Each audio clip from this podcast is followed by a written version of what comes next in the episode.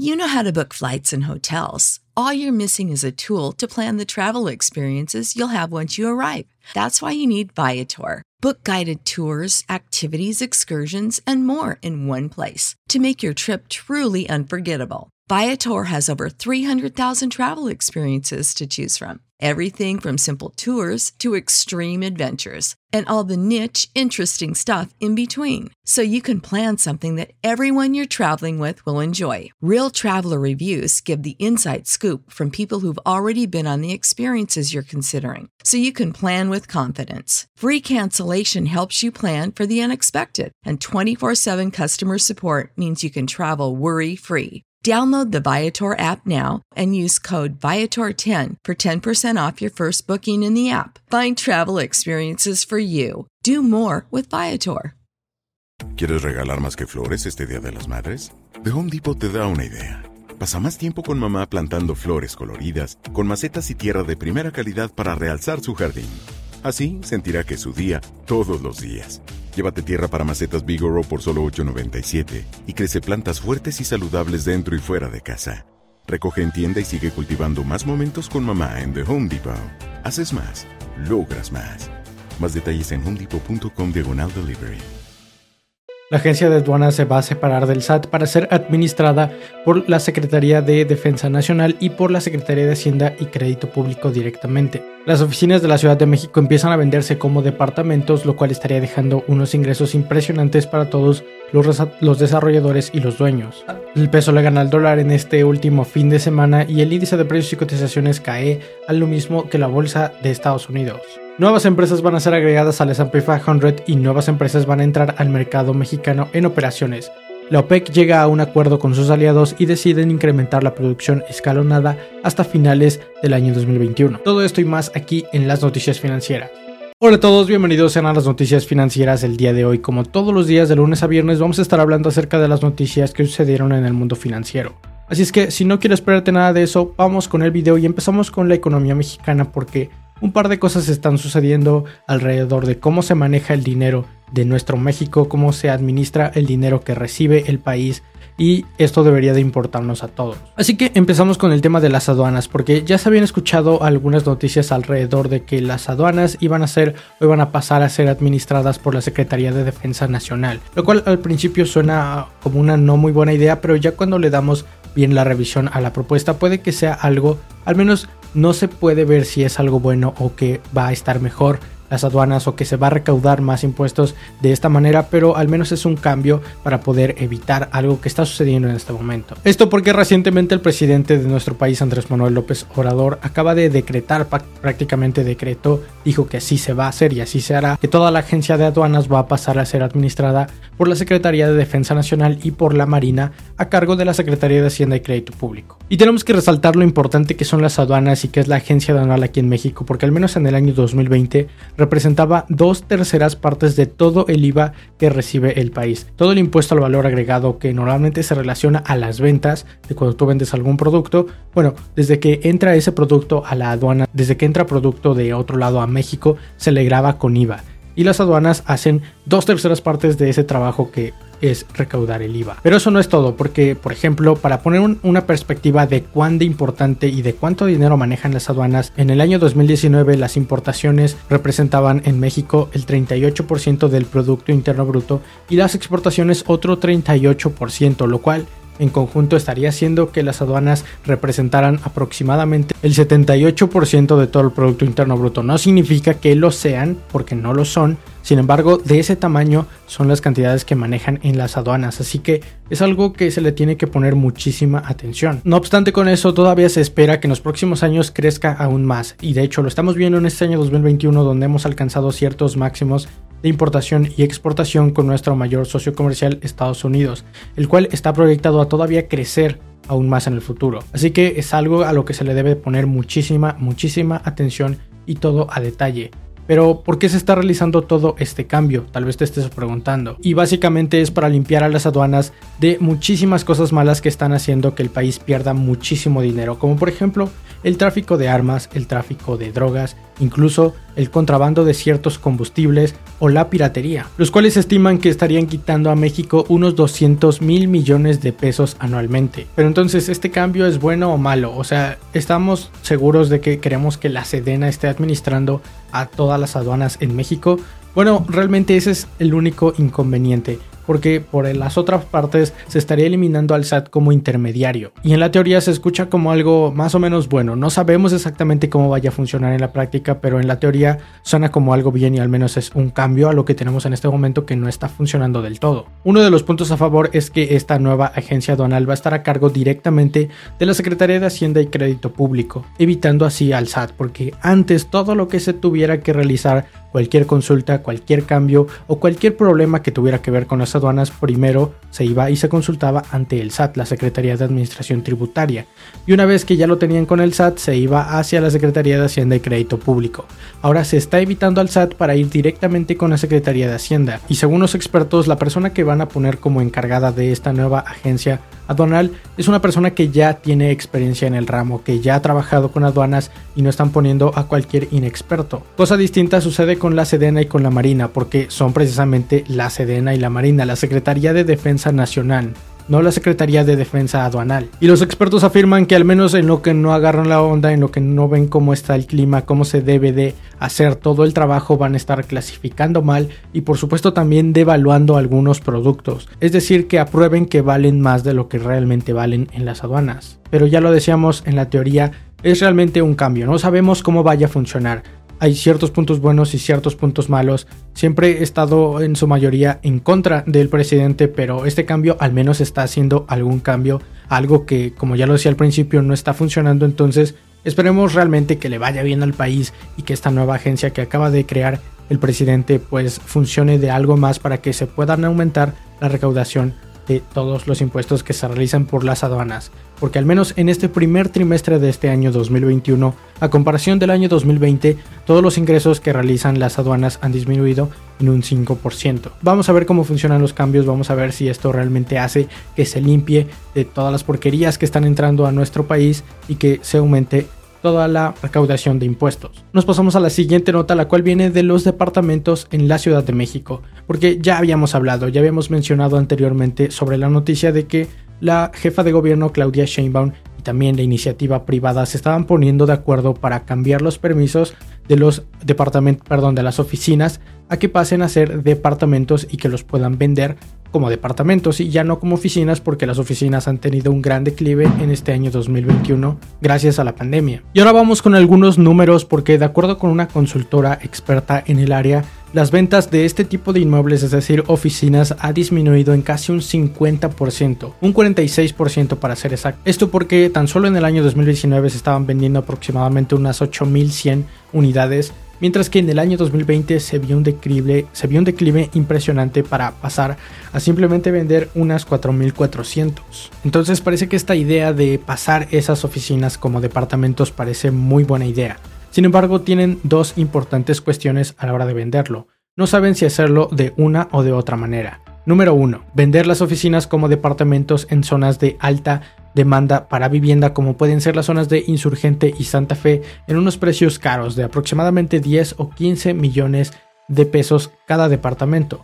O la otra opción que es dividir estas oficinas para venderlos en otras zonas un poco más asequibles y que estén por debajo de los 5 millones de pesos. De una u otra manera esperan que puedan beneficiar a la mayor cantidad de gente posible aunque yo creo que la segunda manera está un poco mejor porque aparte de que ellos estarían recibiendo un poco más de dinero por esas pequeñas unidades, podrían vender y beneficiar a más personas.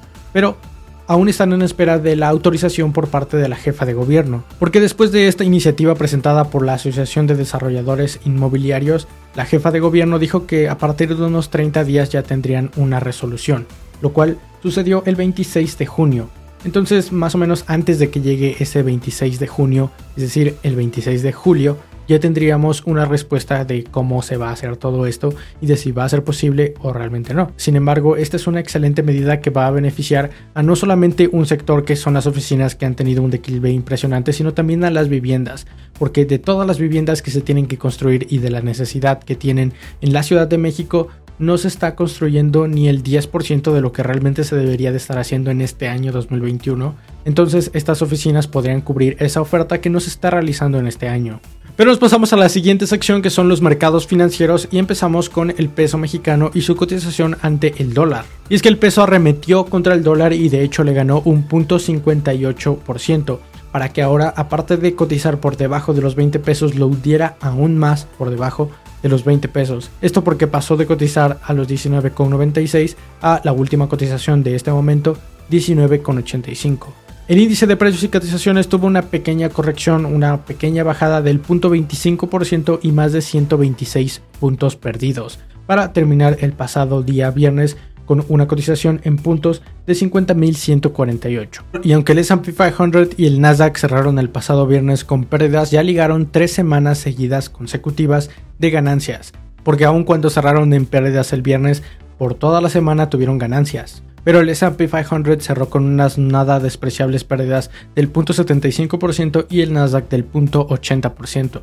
El sector financiero del S&P 500 cerró con unas bajas del 1.5% a pesar de que precisamente la semana pasada dieron resultados todas las firmas financieras y tuvieron buenos resultados. Y precisamente una empresa financiera que es State Street terminó el pasado viernes con unas pérdidas del 2.29% a pesar de que dio buenos resultados. Moderna, después de unos 12 meses impresionantes de cotizaciones seguidas y de constantes subidas en el precio de sus acciones, el pasado viernes subió más de un 10% después de que se anunciara que va a ser incluida en el famoso índice SP 500 para el próximo 21 de julio. Charles Schwab también reportó resultados, sin embargo, no cumplió con las expectativas de los inversionistas, porque de lo esperado de un dólar de ganancias por acción solamente obtuvo 70 centavos, por lo que hasta este momento lleva un 2% de pérdidas, aunque probablemente el día de hoy se prolonguen esas pérdidas. Y la OPEC finalmente acaba de dar un acuerdo con todos sus aliados para incrementar la producción a partir de agosto, por supuesto escalonada para que a final de año lleguen a tener una producción diaria de 2 millones de barriles. Y seguramente ahora que abra el mercado de futuros, su cotización se va a ir para abajo porque ya sabemos que sí va a haber un incremento en cuanto a la producción. En este momento se encuentra cerrado el mercado de futuros y también se encuentran sin ningún cambio desde su última cotización. La mezcla mexicana de petróleo seguramente también se va a ir a la baja. Sin embargo, esto también nos deja buenas noticias porque esto nos estaría indicando que probablemente las presiones sobre la inflación disminuyan, al menos en el sector de los combustibles, porque por supuesto los combustibles suelen ser uno de los mayores puntos de quiebre que dicen o que dictan si la inflación va a subir o va a bajar. Entonces, al menos si los combustibles bajan de precios en los próximos meses, porque esto por supuesto va a bajar de precio, pero seguramente se va a mantener, no va a bajar muchísimo. Entonces, si baja, aunque sea algo, puede que se alivien esos incrementos en la inflación aunque ya desde la semana pasada estábamos viendo estas bajas en el precio de la cotización de los petróleos y por eso el pasado viernes tan solo el sector de las energías en el S&P 500 perdió un 2% y hasta el día viernes, es decir, hasta su pasada cotización, lleva un 14% de pérdidas desde su máximo.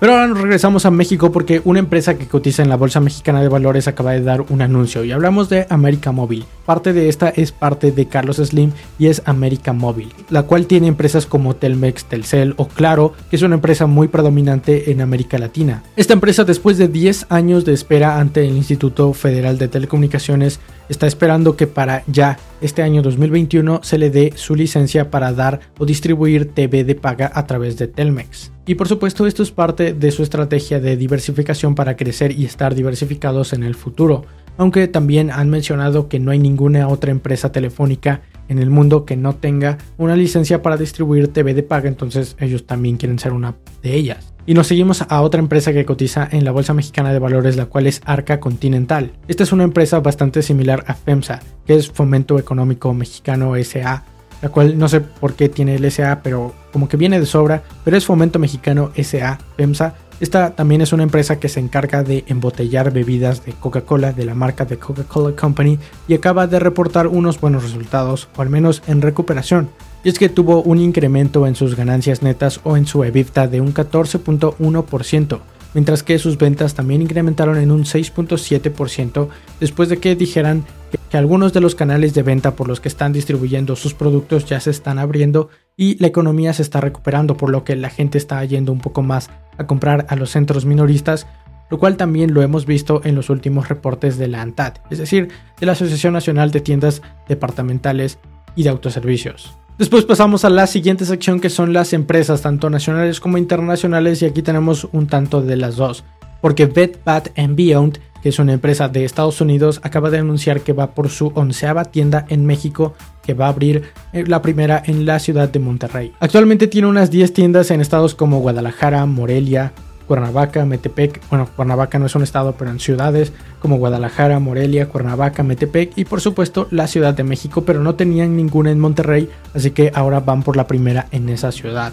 Ellos tienen una estrategia para incrementar sus ventas para los próximos años, que este último año no ha sido un año bastante bueno para esta empresa porque es una tienda minorista, entonces tienen este plan para incrementar sus ventas incrementando la presencia de los productos de su propia marca. Es decir, que ellos venden productos de su propia marca y para que se incrementen las ventas van a quitar productos de otras marcas para incrementar los de su propia marca porque ya tienen nuevos productos entonces del 10% que tienen de presencia en este momento lo van a incrementar hasta el 30%. Después pasamos a un informe que hizo el banco BBVA con respecto a las microempresas de América Latina y el Caribe. Esto porque indican que más o menos un 84% de todas las empresas a finales del año 2020 ya se habían recuperado. Y si nos centramos únicamente en algunas empresas que tuvieron muchísimas afectaciones por todas las restricciones que hubo por la pandemia, aproximadamente un 32% de ellas ya se está recuperando o al menos ya percibe ingresos por todo lo que sucedió, lo cual sería un dato bastante bueno para todas las microempresas de América Latina. Sin embargo, nos surge la duda de qué tan real es todo esto. Es decir, no, dudamos que la información que está dando BBVA es la información que tienen pero recordemos que en América Latina y en México principalmente tenemos un problema impresionante con el financiamiento que se les da a las microempresas, porque muy pocas de estas tienen acceso a los créditos. Entonces, ¿cómo sabemos que realmente se está representando a las microempresas si se supone que las microempresas no tienen acceso a los créditos? Pero bien, yo te dejo con esa pregunta y eso es todo por el día de hoy. Recuerda compartir el video, escucharlo en donde sea que quieras, en Facebook, Instagram, TikTok o en cualquier plataforma de podcast si es que no quieres verme o en cualquier plataforma de podcast si solamente quieres escuchar las noticias. Mi nombre es Alejandro y espero que tengas una excelente inversión. Bye. ¿Quieres regalar más que flores este Día de las Madres? The Home Depot te da una idea. Pasa más tiempo con mamá plantando flores coloridas, con macetas y tierra de primera calidad para realzar su jardín. Así sentirá que es su día todos los días. Llévate tierra para macetas Bigoro por solo $8.97 y crece plantas fuertes y saludables dentro y fuera de casa. Recoge en tienda y sigue cultivando más momentos con mamá en The Home Depot. Haces más, logras más. Más detalles en homedepot.com diagonal delivery.